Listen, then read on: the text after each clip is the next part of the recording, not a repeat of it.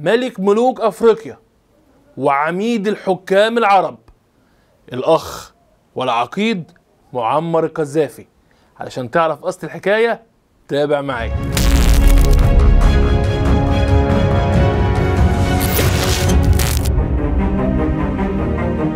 7 يونيو 42 في قرية جهنم في مدينة سيرت الليبية اتولد معمر محمد عبد السلام القذافي. أسرته كانت أسرة بدوية بسيطة جدا. بيشتغلوا في رعي الغنم بس لما كان طفل صغير كان دايما يقول لهم نفسي أطلع ظابط لما أكبر. أبوه دخله المدرسة الابتدائية في مدينة سيرت وفي سنة 51 استقلت ليبيا وأصبحت المملكة الليبية. والملك أصبح محمد إدريس السنوسي وفي سنة 52 تقوم ثورة يوليو. والرئيس عبد الناصر بعديها بكام سنة كان بيمثل الحلم لكل شاب عربي. وطبعا ثورة عبد الناصر كانت ضد الملكية وكان بيدعو جمال عبد الناصر لفكرة القومية العربية وتوحيد كل الشعوب العربية تحت راية واحدة وتم بث إذاعة صوت العرب لكل الدول العربية. وابتدى معمر القذافي يتأثر باللي بيسمعه بالرغم من صغر سنه. وينتقل القذافي للمرحلة الإعدادية. ويروح لهم المدرسة بأفكاره اللي كانت غريبة جدا على سنه. وكان بيقول لزمايله في المدرسة إننا لازم نعمل ثورة على الملك. فطبعا طفل صغير لسه في الإعدادية وبيتكلم كلام يودي الحبل المشنقة فعلى طول اكتفت إدارة المدرسة بطرده منها. فأبوه اضطر قدام عياطه وصريخه إن هو عايز يكمل تعليمه إنه ينقله لمدينة مصراته واخد منها الشهادة الإعدادية والثانوية. وبعد كده راح طالع على بني غازي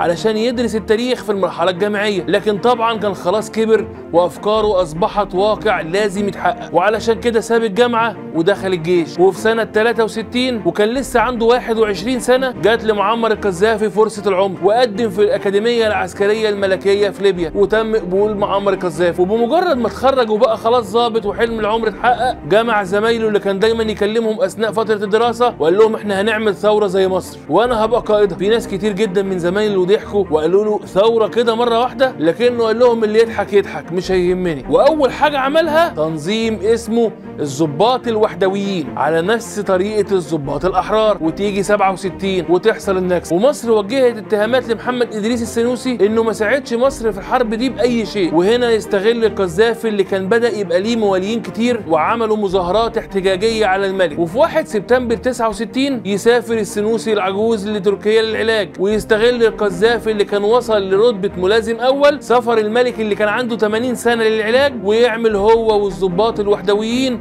انقلاب على السنوسي وسيطر على المطارات في ليبيا وكل المؤسسات الحكومية. طبعا ده غير مبنى الإذاعة وطلع القذافي على الإذاعة ومسك الميكروفون وألقى بيان رقم واحد إعلان انتهاء الملكية وقيام الجمهورية الليبية ولقى نفسه عقيد وبقى هو قائد الثورة بمعاونة الضباط الوحدويين وعمل مجلس قيادة الثورة برئاسته وأطلق القذافي على هذه الثورة الثورة البيضاء. لكن بعد ما ترستق في الحكم غير اسمها وسماها ثورة الفاتح. وبصراحة في البداية عمل أعمال محترمة بالرغم من صغر سنه. قفل جميع القواعد العسكرية البريطانية والأمريكية اللي هم يعتبر القوتين العظمتين في الوقت ده وما خافش منهم. وقال لهم إحنا اسمنا ليبيا. قواعدكم دي تبنوها في بلادكم. وكمان كان في شركات كتير أجنبية من اللي كانوا بيستخرجوا البترول من ليبيا. أمر بإعادة كتابة العقود معاهم مرة تانية. وزود حصة الليبيين من البترول اللي كانت 50% وزودها ل 79% إذا كان عاجبكم. ومنع بيع الخمور. وطرد كل اليهود اللي في ليبيا. وأعلن دعمه وتأييده للقضية الفلسطينية. وإنه ضد الصهاينة وإسرائيل. وكمان عمل معونات كبيرة جدا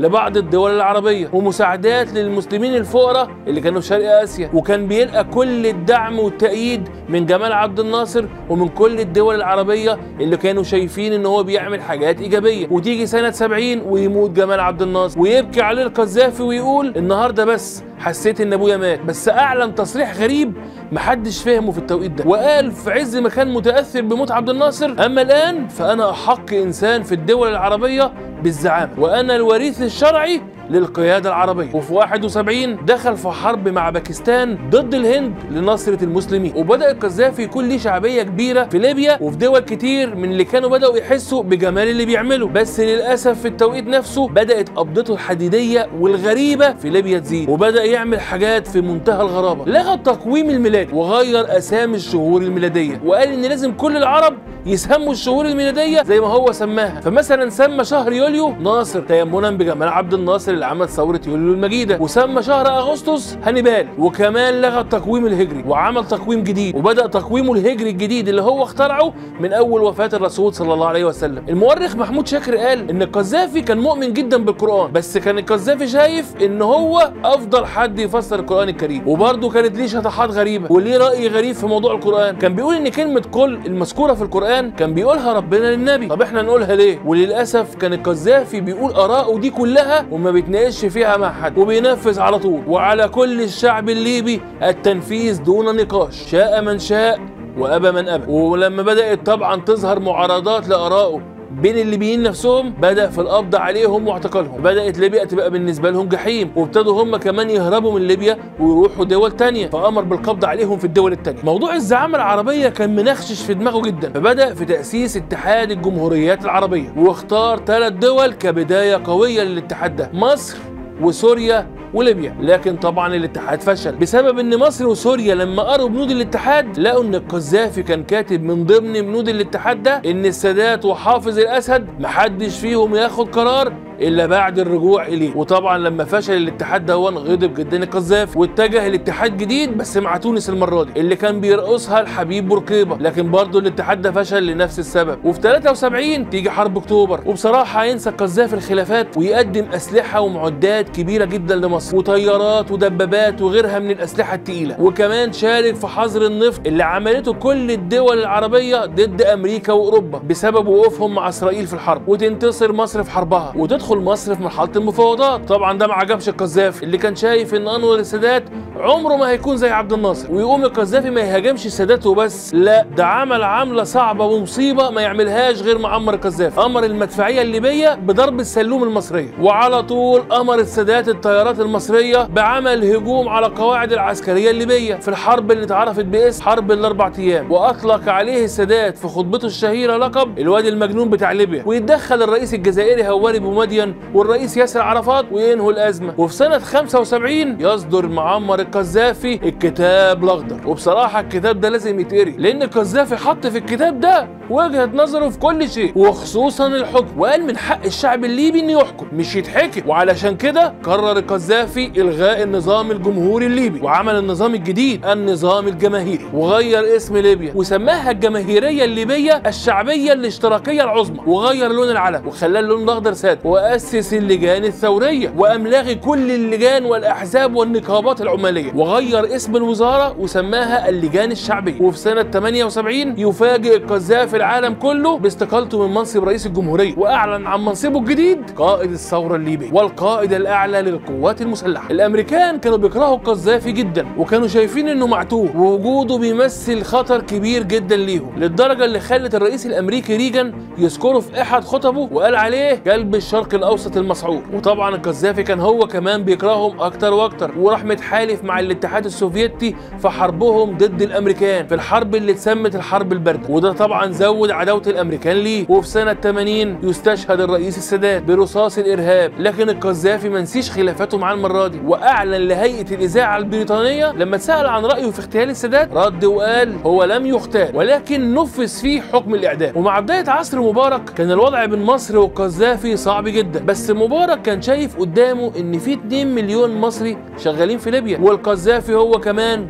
بدأ يحس باهميه دور مصر في منطقة الشرق الأوسط. فعلى طول كانت العلاقة بين القذافي ومبارك ملتهبة ولكن بدون صراع معلن. وفي سنة 85 وبجرأة رهيبة من القذافي يحدد خط الموت. وخط الموت اللي حدده ده كان في البحر المتوسط عند خليج سرت وقال لأمريكا ممنوع على كل السفن الأمريكية إن هي تعدي الخط ده إلا بإذن مسبق من ليبيا. لأن خليج سرت ده يتبع للأراضي الليبية. ويخضع لليبيا. راحوا الأمريكان بعتله طيارة حربية فوق خليج سرت راح آمر المدفعية الليبية وضرب الطيارة. فطبعا أمريكا عرفت إنه ما بيهوش وبيتكلم بجد. راحت البحريه الأمريكية مشتبكة مع البحرية الليبية وانتهى الموضوع بغرق مدمرتين ليبيتين ومقتل 35 بحار ليبي. وتم فتح الخط واعتبرت مياه إقليمية. وفي سنة 86 تتهم أمريكا معمر القذافي إنه فجر ملهى ليلي ببرلين وإن الملهى ده كان دايما بيظهر فيه جنود أمريكان وتسبب في موت اتنين من الجنود الأمريكان. وشنت أمريكا اللي كانت خلاص بتتلكك للقذافي هجمات على المنشآت العسكرية الليبية. وكان الهدف منها اغتيال معمر القذافي الا إن القذافي نجي. وطلع وقال أنا عرفت أقف قدام أمريكا وزود شعبيته في ليبيا وما سكتش القذافي على اللي حصل ده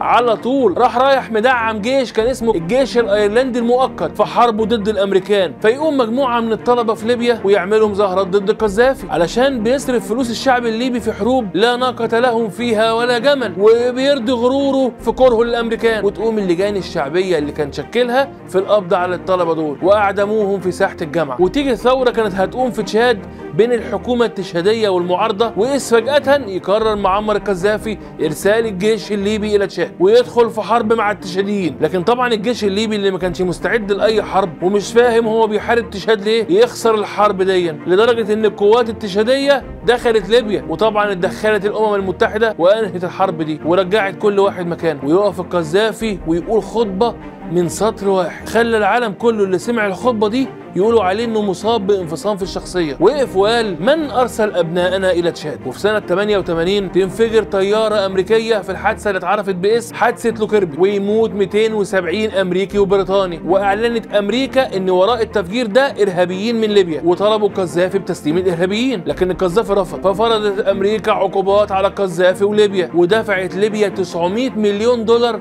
كتعويضات. وتيجي حرب العراق وإيران وأخذ القذافي اللي طول عمره بيعتز بالقوميه العربية والعرب قراره بالوقوف في صف إيران لأنه كان شايف إن صدام حسين العربي منافس قوي ليه على الزعامة العربية. وكان شايف إن صدام حسين دايما بيتريق عليه وعلى خطبه العظيمة. وتيجي سنة 90 ويدخل العراق الكويت ويحتلها. وتيجي القمة العربية في مصر. وبدأوا يجمعوا التصويت لدخول أمريكا الحرب ضد العراق. وهنا يصرخ معمر القذافي ويعترض ويتخانق ويقول لهم إزاي عايزيننا نضيع العراق؟ وأخويا صدام حسين وننصر أمريكا. وشتم تقريبا كل القادة العرب. واتخانق مع حسني مبارك. وكان يوم ملوش ملامح. ويفضل القذافي في شد وجذب مع كل دول العالم من ناحية ومع الدول العربية بالخصوص من الناحية الثانية وفي أواخر التسعينات كان القذافي خلاص يأس من موضوع الوحدة العربية. ده غير إن كانت باظت علاقته مع معظم الدول العربية ورؤسائها وبدأ يركز أكتر مع أفريقيا. وكان من مؤسسين الاتحاد الأفريقي. واقترح إن أفريقيا يكون ليها جيش واحد وعملة واحدة وجواز سفر واحد. واقترح بتأسيس الولايات المتحدة الأفريقية. لكن برضه الفكرة تفشل. وفي 2003 تحصل خناقة كبيرة في القمة العربية اللي كانت في شرم الشيخ بين معمر القذافي والملك عبد الله اللي كان لسه ولي عهد السعودية. ولما كل الدول العربية لاموا معمر القذافي